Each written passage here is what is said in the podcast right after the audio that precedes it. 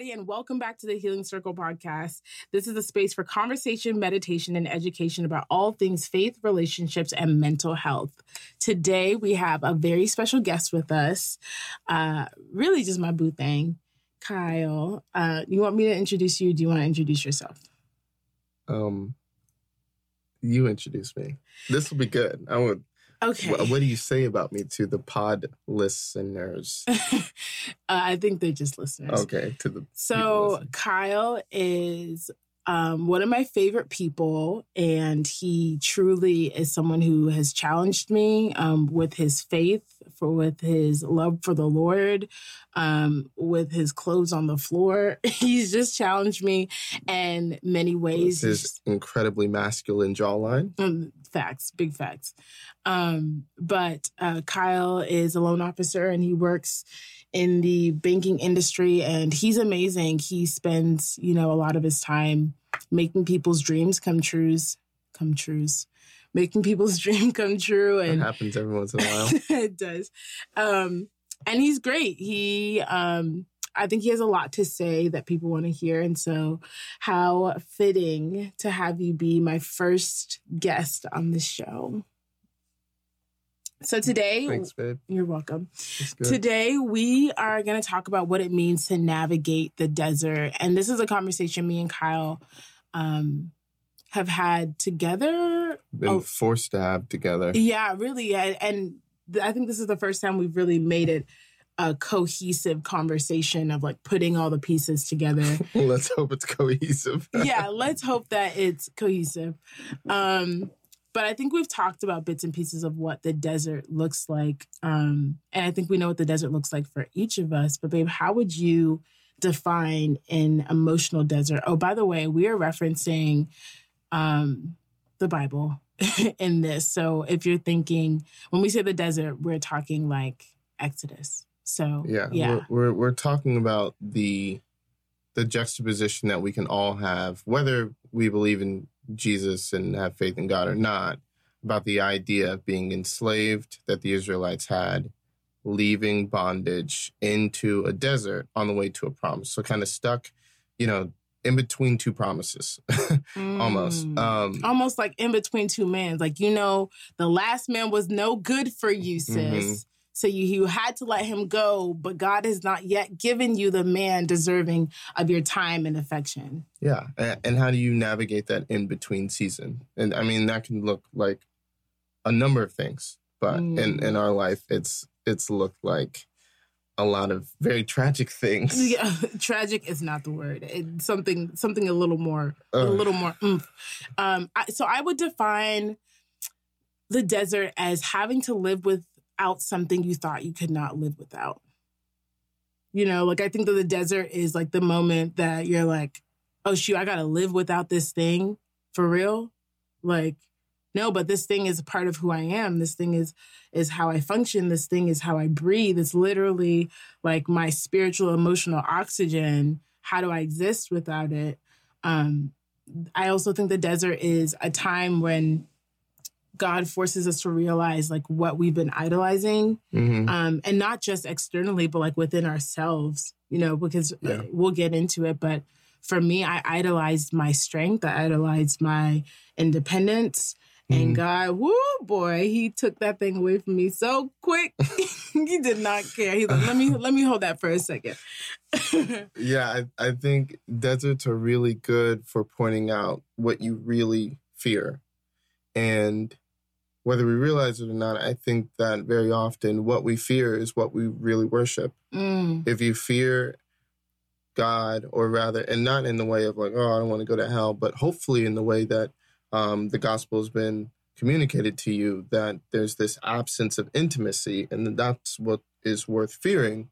Um, then you know your life will reflect that. But when you get into the desert, um, all the comforts of civilization are, civilization are stripped away and you mm-hmm. recognize what you're really afraid of. Um, yeah. And for me, I thought in civilization, I thought that my fears looked a very certain way. Yeah. I used to think, you know, there were things that happened in the desert, and I can literally remember saying to other people, almost bragging, oh, I would never do this. Mm.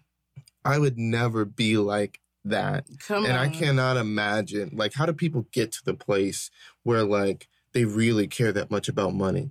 You know, Yeah. like what? All we care about They're is Jesus so around here. superficial. Yeah, like why does you know who really cares about sex? Like you just need to be emotionally, you know, compatible and like it's not all about that stuff. Oh, and I hate I hate dudes that are only about like trying to get what they want. And you know, I yeah. Yeah. I was like, man, you know, and like, then life happens some sex sure would be good. wouldn't it? right. Yeah. Yeah. And and you know, um, so me and Kyle are gonna share a little bit about what our desert has been um in our relationship, which really correlated to our individual deserts because God be doing that too. Mhm. um you know when me and kyle first got together um we were abstinent so we'd been dating for two years and we had never had sex believe it or not we had never had sex Oh yeah. um guys like reminiscing with like sadness like wow we really did that but did we have to Yeah. A literal dry place. But, you know, so we were in a real desert. Stop. Nothing wet not a real, around. not a real desert. Well, you can't speak about that. But anyways, this is supposed to be clean.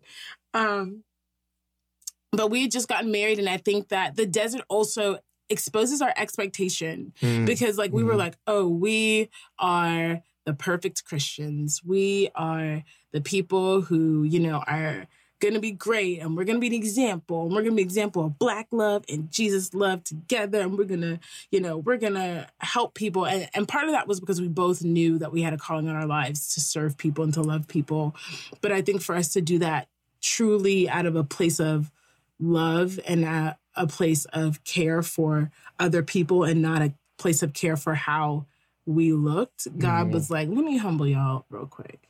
Let me give you let me sit down for a second. Let me give you a little lesson. Um and me and Kyle are very transparent about a lot of things. Obviously there's certain things that are just for us but um also on the other end we do want to share like the reality of how hard it is to navigate relationships and marriage as young adults as black young adults as black young adults who are christians as black young adults who are christians and professionals um, in non-christian settings and so it's important for us to share this but back to the story we had been abstinent um, it was very difficult to do We got like- married at what, 22, 23? yeah we got married at 23 God, yeah. now we Yeah. got a baby And now we got a baby. we were married really young. Yeah, we were. And and we didn't realize it at the time because stupid world societal standards is Yeah. like by 22, I want to have four kids Good and God. three houses and So like young. and um yeah, so we had been abstinent and um I remember had just going really through hell like with my process of finding birth control. Um, so probably six months before we got married, I started trying out different birth controls. Um, I tried out Mirena and it had a really negative effect on me. Um, and by negative, like suicidal thoughts, gained 16 pounds in 14 days, um, had boils under my skin, Mhm. mood swings. All the side effects that the nice lady in the infomercial like speeds through at the end. Yeah, no, She but got all- all seriously, but seriously, like profuse bleeding, all of that. And so um, I was hoping and like fervently praying, like, Jesus, look, Lord, I know I wasn't the best person before, but you know, I turned my life around for you. So, like, I kind of feel like I deserve to have like bomb sex Mhm. on my marriage night. So, Lord, like, let this, let this work out. Let uh, your Holy Spirit cleanse my body of whatever chemical is ruining everything. Mm. Um, but we went on our honeymoon and so I got my period before. Oh wow, we getting real explicit. That's okay, honesty. Um, I got your period on the wedding day, right? well, I got my period the week before the wedding, which I was like, look at my Jesus, look at my Savior. Okay, Yeah, we, we gonna come in with a fresh start. right, right, and I can't with you. Um, but then um, I got my so I got my period a week before the wedding. And then I was like really happy about it. And then the day of the wedding, I was just off. Like my my nerves were everywhere. I was moody, and I was just like, well, maybe this is just jitters, and maybe this is like you know whatever. And literally, an hour and a half before I walked down the aisle, just bleeding, like I ain't bled last week. Mm, yeah. like like I didn't have a whole cycle less than a week ago. Yeah, the blood of the lamb. Stop. and so flowing. And it I was like devastated. And so I remember like walking down the aisle, Loki being like, wow, I'm about to marry this guy. Wow, look at all my friends are so beautiful. Oh my gosh, I'm about to marry this guy. Dang, I'm really on my period. Like my brain is just everywhere. And it, in my head, I was like, oh, well, this is going to be a story of like conquering and like greatness. And, and really it, it wasn't it was it was a story of humility and it was a story of suffering and a story of, of reminding of God reminding me um, that my allegiance f- is first to Him. Um, so uh, the story continues. We go on our honeymoon. Um, I'll condense it for the condense it for the sake of this podcast, but I ended up bleeding for 42 days, mm-hmm. 42 days straight. I remember thinking at 40 days, oh, it's got to be over. Like oh. you only flooded the earth for 40 days. Lord, so you can't be the flooding. rainbow, Father? yeah, you can't be flooding the house for longer than 40 and days. it was, it was, I mean, I, many of you guys don't believe in spiritual attacks, but I knew for me that is what that was. Um, and so it was it was difficult right? Because like here i am i had waited so long for this moment and not only can i not engage in something that i'm longing to engage in like i am feeling like whatever the feminine version of emasculated is effeminated? I don't know. Um I, i'm feeling all of that with my husband because i can't i can't love him the way i want to. I can't show him the love that i want him sh- to show him because my body is just it just won't work, you know. Yeah. Um I mean, we weren't perfect by any stretch of the imagination, oh, no, but we I mean, Couldn't you know, we can both in the car, okay? Yeah. I, well, I mean, she's serious about that. We used to, we had to really decide to not drive places together. Yeah. And maybe, maybe not down the street though. I don't know. Down the street might have done it too. But like, if we're gonna go to Raleigh or drive somewhere more than an hour, it's like we got to drive separate. Facts. Because I'm not that safe. And we will find a cul-de-sac. yeah, yeah. There's a cul-de-sac. There's uh the hills have eyes. No, There's stop. something somewhere where we can um do yeah. things. And so we were, I mean, but we were pretty committed and we were very, very, and still am, which you find, uh, I was about to curse. I know you were. With your beautiful um presence Thank and you, your baby. spirit. Mm, my God, my God. um, uh, but we were very attracted to each other. Yeah. We were very, very compatible in yeah. a way that was very electric. And we were very excited about the certainty being able of, to imbibe yeah y'all. of of what that would look like yeah um in the fullness of marriage and i don't know if it in and of itself was an idol necessarily but i don't think yeah, I don't think sex or sexual intimacy was an idol for either of us. I think control was. Right? Yeah. The like that's what I lost. I lost control of my body. I mm-hmm. lost the ability to mm-hmm. control how pleased you were with me. Um, physically, I lost the ability to present myself in a way that I wanted to present myself. Um, and control had always been an idol for me, mm-hmm. you know, because, and that's really an idol. And something that many people run to when they've been rejected, when they've been abandoned. Um, anything that makes you say, I will never let anyone do that to me again, mm. um, breeds the desire to be perpetually in control. How do you feel like um, our relational desert, like the the things that we went through in the beginning of our marriage, um, including this, intersected with like your personal desert? Like, what was your personal desert? Yeah, I, I think for me, I mean, so there were a lot of things. There was our marriage, there was um, our intimacy, and the lack thereof. There's all of the struggles of just first year, year and a half of marriage, which are hard for every single person, regardless of who you are. Yeah. Um, there was the reality of of my job, which I won't go into details because I, am still at that job. okay. But um, in so many ways, was its own desert and experienced things and still experience things that most people it would be very tough to bear up under. Mm. Um, and then beyond that, uh, my health started to fail. Yeah. So at Yeah. 22, That was hard. 23 years old, I literally started losing my mind to the point where I couldn't remember my wife's name. I couldn't remember my mother's name. Yeah, I was throwing up. I probably lost 20 or 30 You were pounds. passing out I was passing wheel. out, passing out behind the wheel, passing out so often and so much that I started to get arthritis in my neck Yeah. from all the times that I had hit my head. Doctors didn't know what was going out. on. They thought it was. I mean, I uh, would go days stuff. without Yeah. sleeping, like literal three, four days in a row just without sleeping, um, because I couldn't. I had no appetite. I was throwing up, and and then I was just losing my mental faculties. Which for me and anyone that has known me, I don't. I am a prideful person, but the way in which my pride manifests is not necessarily typical. People think that I'm very prideful about my looks because some people think I'm attractive. Because you're fine. I think I'm Okay. ugly. Anytime I talk about me being attractive, Stop it's it, just like I'm just trying to do the the positive voice thing. But the one thing that I can say I've always had a deep pride about is my intellect. From a young age, I've been really, really intelligent. He- I was reading. he still is. I was reading at a college level, like you know when they do the AR points or whatever. Oh, you that's a four point one. You're reading that that book is a four point one, and it's worth this many points.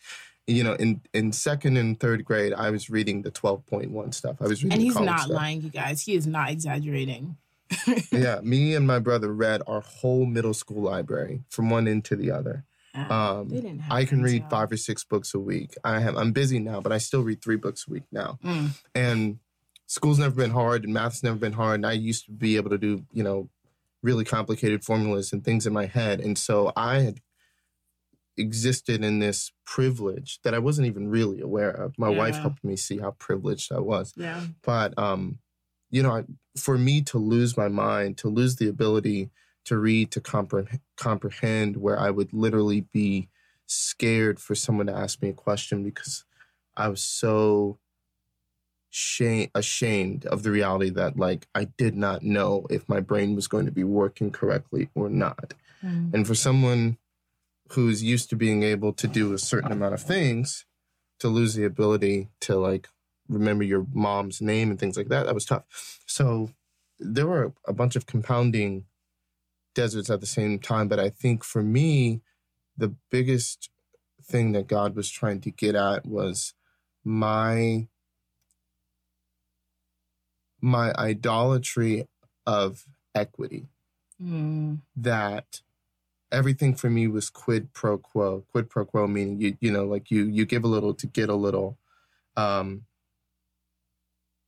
and I always thought that you know my relationships in all facets were inputs and ex um and outputs. So if you give this, you'll receive this.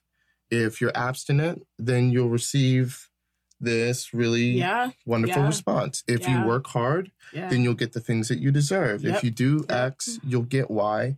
And I always believe that if you did X and you didn't get Y, it was because you really didn't do X. Mm. And so, um, and for me, it all came down to really the idea that, um, I mean, the Lord took a, a circuitous route to get to it, but I was just enslaved. Um, I was, yeah, I, was enslaved to the idea of never being a son and always being a servant. That was just Mm. my goal. And I was emotionally broken. Yeah. And I was so ashamed of my brokenness that I refused to see it. And so God literally broke me physically so that I could have like this clear picture of what I looked like emotionally, Mm. And that's a word. That's a word. I guess. Um, and it was hard. Yeah. So, but I think that that's what it was for me. I can look back on it now and be like, oh, thank God. Like, that was so good for me. I would not take, it was about two years almost. Yeah. So, this wasn't like two months of like being sick. This was two years Yeah. of being so sick It was like that the last year of us dating and then the first year of us being married and it's Mm-hmm. it's funny because i was um at my brother's house last night and i was like look at this picture of kyle and he was like wow he looks sick i'm like yeah he was yeah, yeah. Yeah People didn't even know. I was, I mean, I would be at work and I would have good days and bad days. And so when I knew that I was having a good day where I could really think, I would be working for maybe 16 or 18 hours. I would work till four in the morning and try and work myself ahead of the next day so that when I had a bad day and I couldn't think, I could pretend to work and mm. still be caught up mm. and still be and still be what I felt like I needed to be. Yeah. And I was still the most productive member of my department. I broke records and did all of that. But like that just goes to show you how enslaved I was to the idea of of serving and not really caring about what my emotional well-being was. Yeah, and that really played into my insecurities and my fears that told me, you know, you need to earn affection. Mm.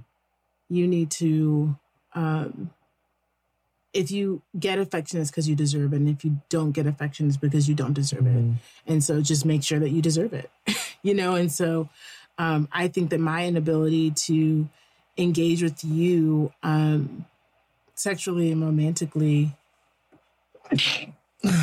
Excuse me. It's okay. I'm sorry. Bless you.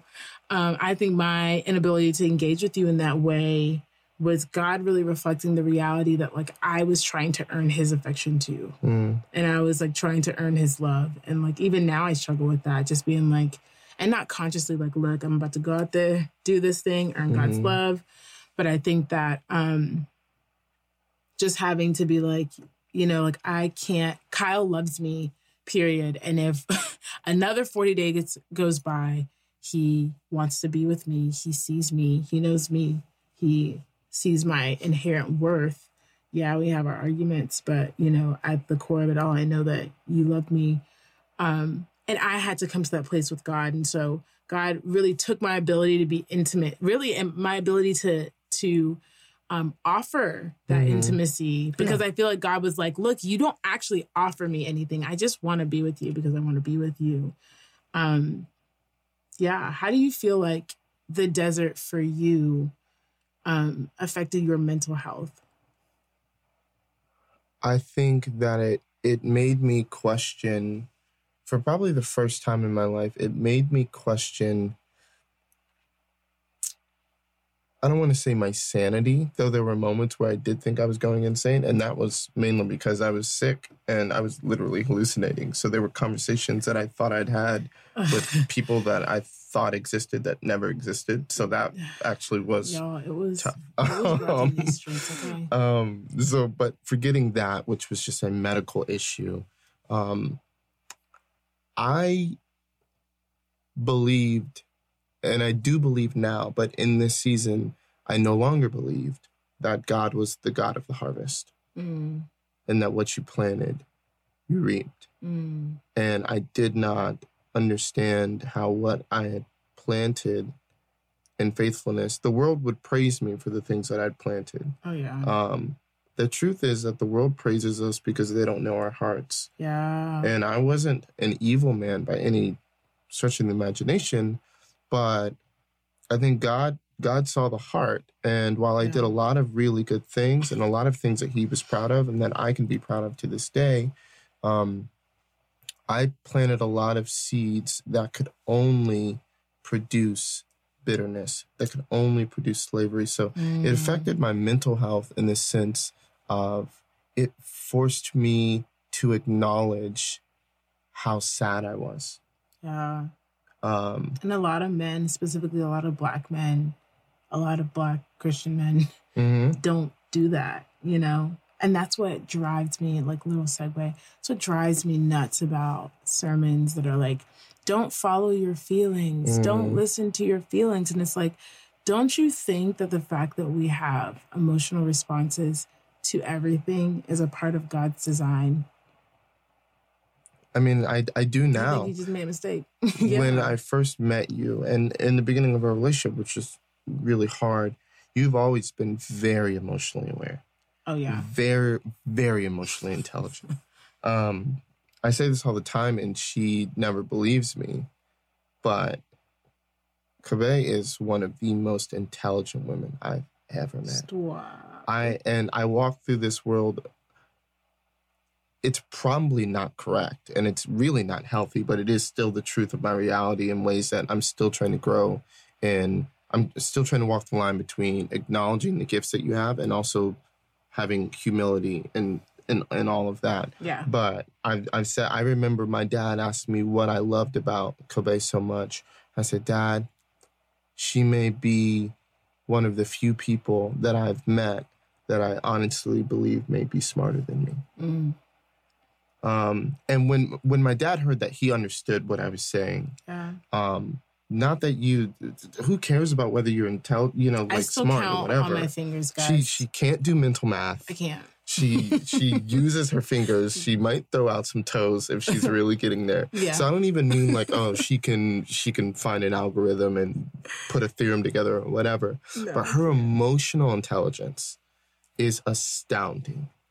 I mean it truly is. And if you think about Jesus, who is maybe the most not maybe the most important figure in history um, from almost any standpoint, whether you're an atheist or a Christian. Um, if you're a scholar, you probably have to come back to Jesus and, At some point. Yeah, and say, wow, there are very few figures in history that have done what he did. And if you look at him, what did he have?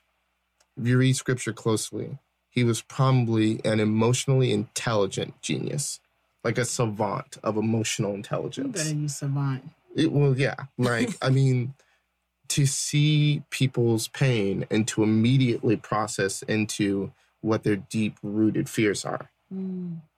is something that is divine. Mm. And Kobe has that. I mean, she really does. And it was frustrating because I did not believe her mm. because I'd never met anybody that knew more about me than me. I'm a very mm. cerebral person. Yeah. I go pretty deep. I've always gone yeah. deeper with myself than the average individual. So I've never had someone ask me a question and me not really know the answer, especially if it was about me. But Kobe asked me questions about me. I gave my answers, and she would tell me that I was wrong. Not in like, not in um, um, an abrasive way, but she kept she she felt like there was more. She felt like it was something else and I did not believe her, and I hated her for it. That's well, um, that's real. In our relationship, previous to our relationship, I hated her for it. I began to respect her for it a little bit, only mm. because God told me in prayer to do so. Mm. To do so, um, and then in our marriage, it made me bitter towards her mm. because it was like I felt like she didn't believe me. Yes. And I used to be a liar. Before I was a Christian, I lied all the time. It was mm. my whole existence. All I did was manipulate people. I was like a spider, just putting people in my web and placing them in my life. And I would say things and do things. What a metaphor, because webs are so beautiful, but they're meant to trap people. Yeah, I well, I cared most about making sure that everyone fit into my narrative the way that they should. Mm-hmm. And I would research, like I read psychology books when I was in fifth and sixth grade. Yeah, he was, I was popular on purpose. I wasn't popular because I was charismatic. I would read books about how to socially manipulate people. Mm in fifth, sixth grade because I was tired of being bullied. and so there's a whole lot of stuff there. But clearly, if if I could lay out the timeline of my life, any reasonable person would say, you must have severe severe emotional trauma. Mm. Any reason, any person with a pulse and a and a brain would say, "There's no way you could go through all these different things and be okay." Yeah. I somehow convinced myself that I had gone through all these things and I was not just okay. Yeah. I was better than everyone else. Yeah. that is so this desert was like the desert brought me to crushing to my knees the reality that I was sad, mm. that I was perpetually depressed, mm. that I was angry, mm. angry at the world for what for the ways that I felt like the world wouldn't let me be what I felt like I could be. Oh. Specifically, white America. I had a lot of bitterness towards white people yeah. um, but also black people too, and everybody.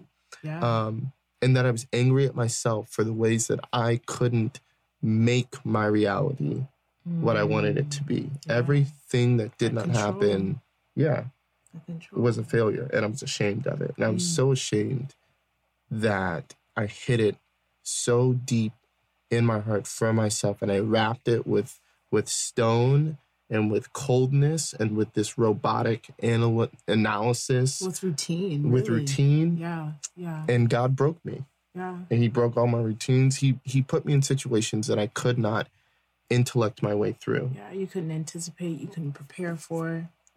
It didn't follow a formula. Yeah. There were no inputs that equaled this output. Yeah. And it, so it made me question the reality of how how successful living my life that way was. Yeah. And it honestly, I would not be here today if it weren't for Kobe. I would have killed myself a few times over.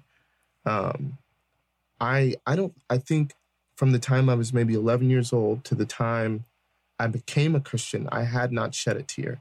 No, not even 11, eight years old. I remember my dad telling me he was giving me a spanking once when I was seven or eight. And halfway through it, I did something that scared him, scared him so much that he stopped spanking me. Yeah, he told me about it. I, I tightened, he said I tightened up, and it was like I just went cold and I was crying, and I immediately just stopped crying. And it was like I just decided to not feel and it it sparked something in him. And he's a very wise man, so I'm glad he yeah. did this. And he stopped spanking me because he felt like it would have been detrimental to continue even spanking me. So then he he would tell me he was disappointed and, and stuff. And to this day, hearing that my dad is disappointed in me, it's like, oh my God, please just beat me. um, yeah. And, you know, as you're saying all of that, um, I was just thinking about how the desert forces us to um, reevaluate how we define things. Mm.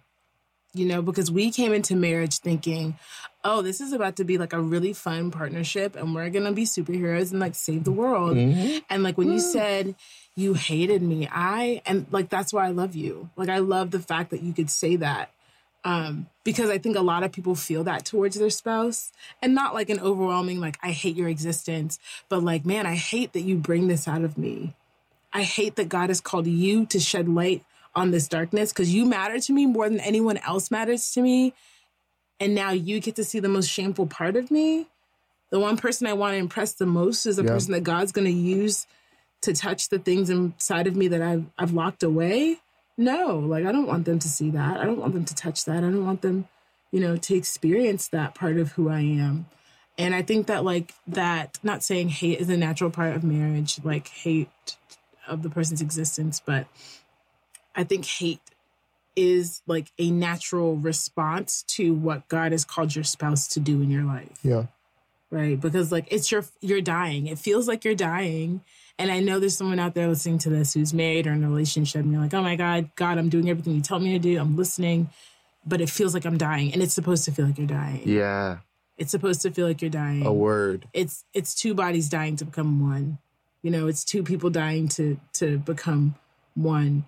Um, and for me, Kyle was, I am very emotionally led, and I resented that for most of my life because people just called me emotional and crazy and sensitive and all of those things. And and I'm grateful that God put me in a profession that allowed me to um, see the value in my inherent existence, the way that mm. I just mm. naturally process the world was like yeah. not only valuable, but like necessary in people's lives. That like if people were gonna keep being on this earth, that like I just had to be myself. Yes. And that was so redemptive to me and that was so healing to me. And and that's why I love this profession and that's why I'm doing this podcast. Um you know what? This is growth for you. Can't what? believe you just said that what? to all of America. I don't know, or all of, all of America. All of Please don't do this. Yeah, that's so true. You know, it really yeah, is true. You are uniquely purposed, uniquely gifted, and everyone is. Everyone's a special snowflake, and I get yeah, that. Yeah. But um, and yeah. you won't feel that in the desert. No. Nope. Right? Like the desert makes you first of all, the desert exposes what you're really hungry for. Mm-hmm. Like I can't remember exactly what where it is. Is it in Lamentations? It's somewhere in the Bible, y'all. Um, it's not in Lamentations. Either if it's way. Exodus, it's either Exodus or Numbers. What's after Exodus? Numbers? Numbers. Yes. So um, Israelites are complaining. They're like, God, we, your dad preached on it the other day. Mm-hmm. He's like, oh, we have no bread. I think we it's have... Numbers chapter four. Yes. He's like, we have no, they're like, we have no bread. We have no water as they have manna stored up and they drink in water. And it's like, in that moment, God exposed that like their bread and their water was something other than actual bread and water. Yeah. It's like, God, I just need your love and I just need your purpose, God. Mm. And I just need your Holy Spirit to be with me. And then we get those things and we're like, God, you're yeah. not with me. And he's like, I am, but what you're looking for is something else. Yeah. Yeah. They say, like, you know, why did you bring us out to the desert to starve? We could have starved back in Egypt. Like we could have died back in Egypt. yeah. Like if you was gonna kill us, you should have killed us back there. Right. Right. Which is exactly how you and I felt. Yes. I remember, yes. you know, we were having this like crisis of like, why are we even together? Big old facts. The desert will make you question why you left the thing that was killing you. Yeah. Like, like we prayed for I prayed for you, you prayed for someone like me, sort of. Um, but uh, however we got there, when we met, when we got to the place where we were ready to get married, we recognized that we had been looking for each other our whole lives. Yeah. And then we got each other.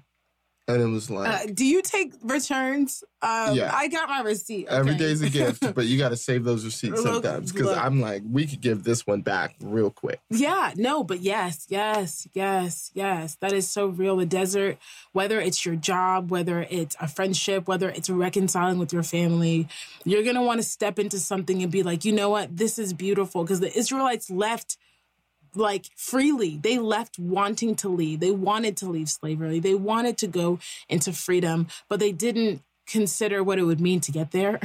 and they didn't consider that like there's some things that are going to have to die in you before you can get the thing that you actually want and the thing that God is trying to give to you. And what God wanted to give us is like true intimacy in marriage. Mm-hmm. What God's trying to give us is true love for ourselves and true love for him. And so anything that mimicked intimacy intimacy for ourselves that wasn't real, he stripped it. Yeah. Right.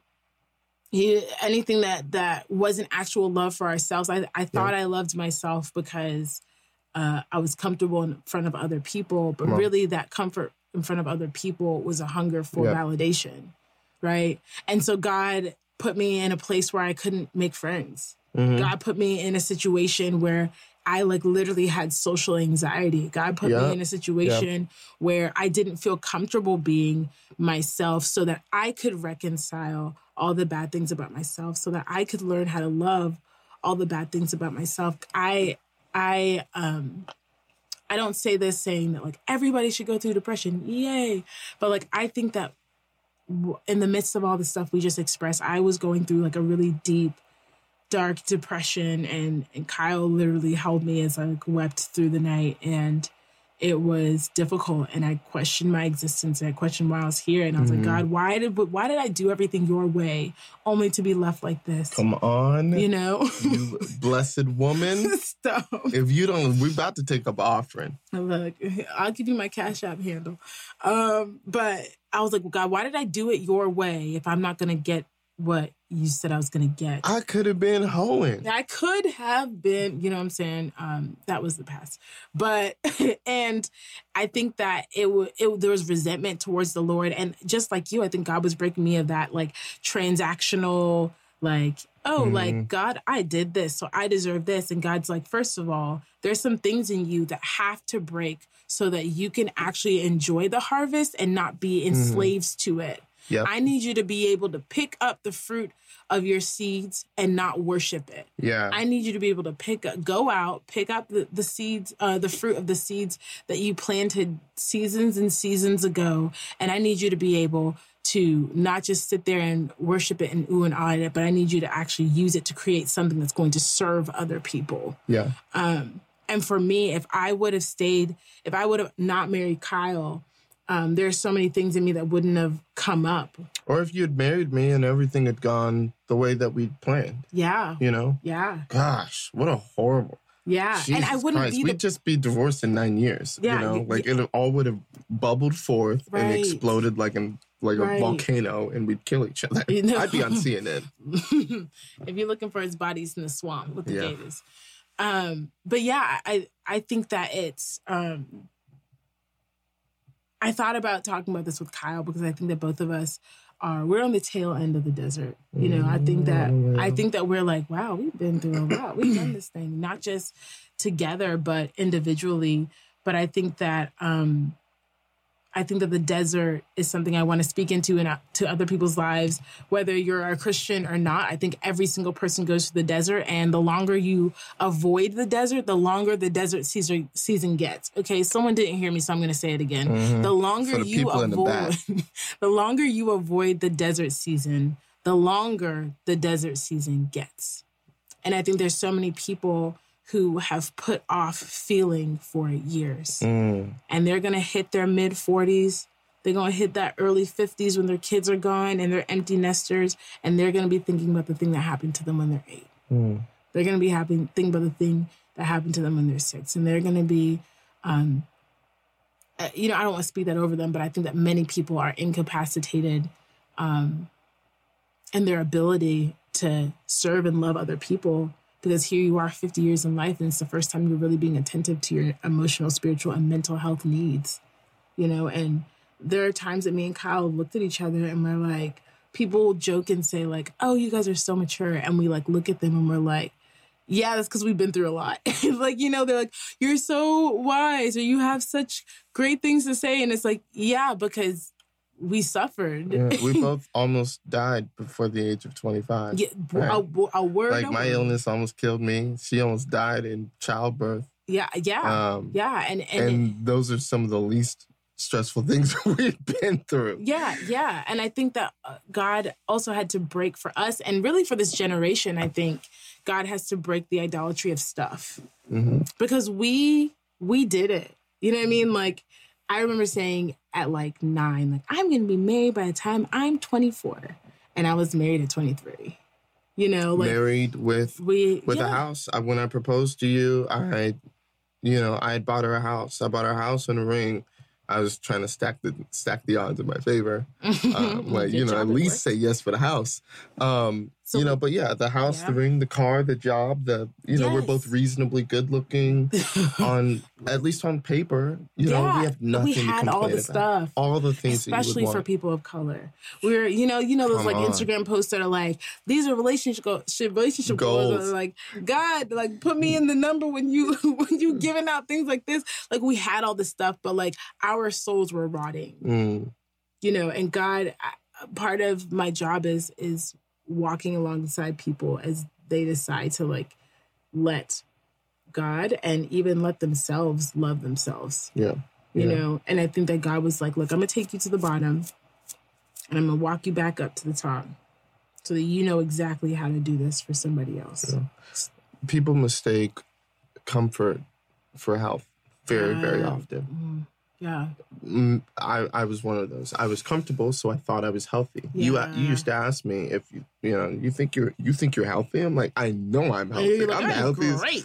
yeah, I'm the healthiest dude you ever met. And no, sir, you're not. No, I was I was comfortable. You can be in the middle of death, and I mean one of the last things you'll feel before you die is is comfortable. Yeah. Right. Like so. I mean, you don't have to be comfortable to be healthy, but that's what many, many people feel. They are comfortable wherever they are. They're comfortable being numb to the pain. They're mm. comfortable um, in whatever it is that is their drug. Yeah. Um, and they think that they're healthy. Yep. And yep. sure yep. enough, as surely as the sun rises and it sets in the evening, it'll come back around yeah. and you find yourself having all the things that you said you wanted many people haven't gotten those things, so they they still yeah. think that once I get them, then I'll have all God, the things. Let me catch a husband and and then I'll feel loved. Yeah. Oh, let me get the husband. Let me get the money. Let me get whatever, and then yeah. I'll have it. Let me get the Except wife, and then I'll feel validated. No one knows any of the people that have all that stuff, and would say that they feel it. You know, like I I work with millionaires. Like yeah. you can't. I can't work. I don't talk to you unless you make at least three hundred grand. Dang, why are you talking? These are the most depressed, sad, divorce having, unsatisfied people I've met. Yeah, yeah. They have everything they could want. Yeah. And they're not happy, yeah. right? So they're comfortable. Yeah. They're dying. Yeah. They're comfortable. And, and we were dying. comfortable. And we were dying. And now we're not so comfortable. Yeah but we're living. Yeah, living a little better. Yes. Maybe we can get comfortable yeah. again. Lord, bring the comfort back, though. I feel like I, I, can think, handle the comfort I, now. I think that there is a comfort. I feel like the, the comfort is is internally placed. You know what I'm saying? Because like there's not many things scare me. You know what I mean? Mm-hmm. Losing you, leave, losing Levi, that I think that will always scare me. I think that's normal and natural. But like, not many things scare me. yeah. Like, look. I, not many things scare me. Uh, just I don't know how else to put it. Like tsunamis it, and spiders. That's right. I'm not a, like I started the the healing circle therapy, the Healing Circle podcast, just because I was like, you know, I'm gonna do it. And I never would have been that person. I would have been that person who like made a Pinterest board about it that was like super popping and never did a thing about it. Mm. But it was like, oh, like if I can do through go through this, I can do this. I'm not afraid, you know? And I think that that what happens when we persist in the desert is there's something that develops in us that does not only bear fruit in us but bears fruit in other people mm-hmm. and in our lives for generations, if that makes sense. So it's not just the people connected to us that it bears fruit in, it's the people connected to the people who are connected to us, right? The promised land was not just um, a place for, you know, the people who got there, but really that faithfulness um, produced really a promise for everyone to come after that. Mm-hmm. And so, like, my encouragement to whoever's in the desert, whether it's a relational desert like ours or or whether it comes with work and whatever comes from turning away from your idolatry and your desire to worship things, to worship yourself, and really anything other than God and and health. Um, when you turn away from that and you go into the desert, you, first you're going to be empowered, then you're going to be broken, um, and you're going to be broken for a while. You're going to be empowered again, but you got to get that through that broken period. And I think that I just want to say keep going, not only for the sake of the people around you, but really for yourself, because there's a self that you have not met yet. Mm. I am nothing like I was before. You can ask anybody. Yeah. like I I became a different person and it wasn't overnight. It was moment by moment. And this person that I am now is exactly who today needs. Yeah. Like I have clients right now that I'm like, dang, if that one, if I didn't spend time with the Lord that one day two years ago and I like remember the day, I'm like that, I would have nothing to offer this client. Yeah. Yeah.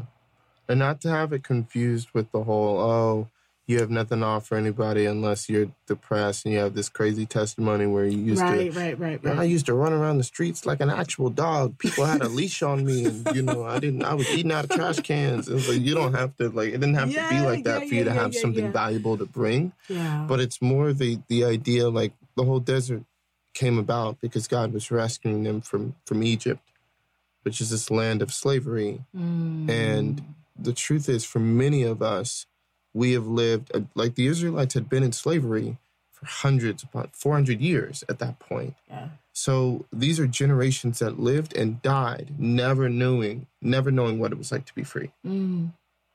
Very many of us are in the same place. So yeah. like God brings us into the desert not just so we can have this great testimony and so we can maybe write a book about it one day and make some money or something like that. Yeah. But because like for many of us, for us especially, you've lived your whole life a slave. Yeah. And you think that you're free because you've never known anything else. Yeah, come on. And the desert comes along to to shake up the whole situation, not because God is is vindictive or angry at you or because he wants to break you, quote unquote, yeah. like in this really destructive way. And you know but, the desert the, the, desert is also there to um, help you see how powerful that hunger for that thing that is not good for you is. Yes. Yes, like everyone they thinks they, they have self control yes. until it's time to go on a diet. Yeah, come. Everyone thinks that they're not ruled by their animalistic desires until like you've gone two days without a cheeseburger or whatever. Yeah. And yeah. you know, and even in scripture, like that's why we fast. We don't fast to get something from God. We fast because fasting reminds us how much we need God. Mm. Otherwise, we live our lives believing that we can actually save ourselves. We believe that our willpower is strong enough that if we just decided to be good, we could be good. Yeah. That's a lie. Eh, and when we fast, we yep. realize yep. I can't even decide to not to only eat lettuce for the next two days. Come on. Like I am so flawed oh my God, I really do need a savior. Like that's yeah, what a fast brings yeah. up. And that's what the desert brings up. Yeah. The desert brings up the reality that you actually cannot save yourself. And you are not in control. You, exactly. Yep. Yeah. Because where is their food coming from? They didn't know. The they didn't know when or how. Um, the food was going to come, but they had to just trust that it would come. And I think that the desert is always there to one, remind you of the reality of your humanity, but it also is there to remind you of the power of God's divinity. Yeah. And it's teaching you how to be free. Yeah.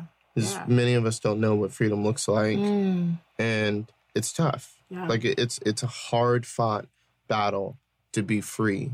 But if you've lived in Egypt for 400 years, if you've lived, if you've come into this world a slave, enslaved by society's demands on you, um, enslaved by your family's demands on you, yeah. by the brokenness that they've experienced, that they passed on to you, by the things that have happened. All of us are wrapped in chains by what life throws at us from the moment we take a scream in our first breath. Come on, Pastor. And God invites us into the desert, right? Yeah. Because they weren't taken; they they left. Yes, um, but He freely. invites us into the desert in order to teach us what it's like to be free not because you know um, one of the one of the uh, talks that we listen to very often that is so wonderful goes into this deep dive into the Israelites in, in the desert, and he says this this phrase that is so I think just key and encapsulates everything that we're saying here. Like it's it's very easy to get God's people out of Egypt.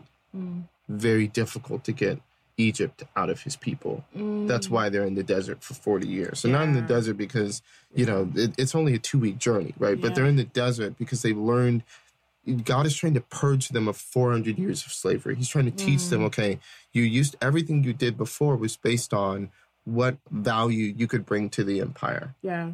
Now I'm trying to teach you that even if you can't make bricks, even if you can't make period pyramids, even if you can't do all this work, you're still valuable. Yeah. And I'm going to provide for you. Mm-hmm. You've worked your whole life for everything you've gotten. Now be in a place where you literally cannot work. Even if you were to put, you know, to start tilling the ground, it's a desert. Nothing's going to grow, right? Yeah. So um, God is just trying to reframe the idea of what it even means to be.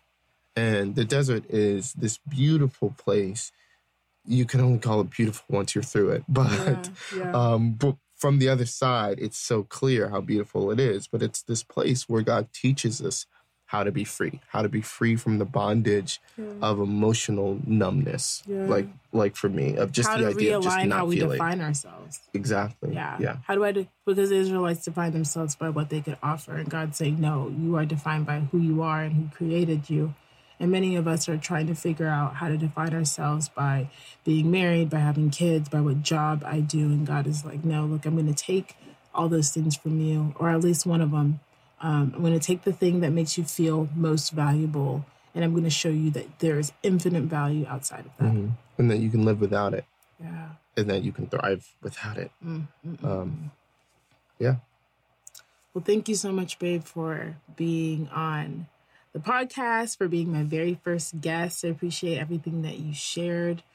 Um, I'll take my pay and kisses. that's all you're gonna get. Um, but yeah, Kyle is really awesome. If you ever want to reach out to him, um, feel free to do that. What's your Instagram handle? Urban apologist. It's like urban underscore apologist, right? Mm-hmm. So reach out to him. He loves to answer questions and talk to people about Jesus and whatnot, especially about Scripture. Yes. Like I'm like uh, I'm like I'm one of those tell. Bible nerds. I used to be an atheist. I'm not anymore. I'm not. I'm not a Christian because someone made me. I'm a Christian because I think it is the most intellectually reasonable thing to be. Yeah. He got he, he got some answers, y'all. If you're looking for answers, Kyle's a great resource. Um, also, if you're trying to navigate the desert, you'll hear a little commercial in a second about the Healing Circle therapy and wellness coaching. Um, but I genuinely want to walk beside people, even if you can't um, commit to therapy. I just, you know, really want to hear what your desert is. Um, I think that no matter what, everyone is encouraged by sharing and by honesty and by vulnerability. So, um, you know, when you're done with this podcast, uh, rate, review, subscribe. Uh, we're on Apple Podcasts and we're also on SoundCloud right now. We're in the process of being on Google Play and Stitcher. But yeah, um, share. I really want to hear what your desert is. Feel free to email me. It should be in the little information box and share if there's anything else that you want to hear from us. Um, love you guys until the circle comes back around. I'll talk to you guys later. The Healing Circle is now offering therapy and wellness coaching completely online. If you don't feel like you have access to culturally competent therapy or the time to make it to a therapist's office, Healing Circle Therapy is perfect for you. Book your session at www.kchealingcircle.com.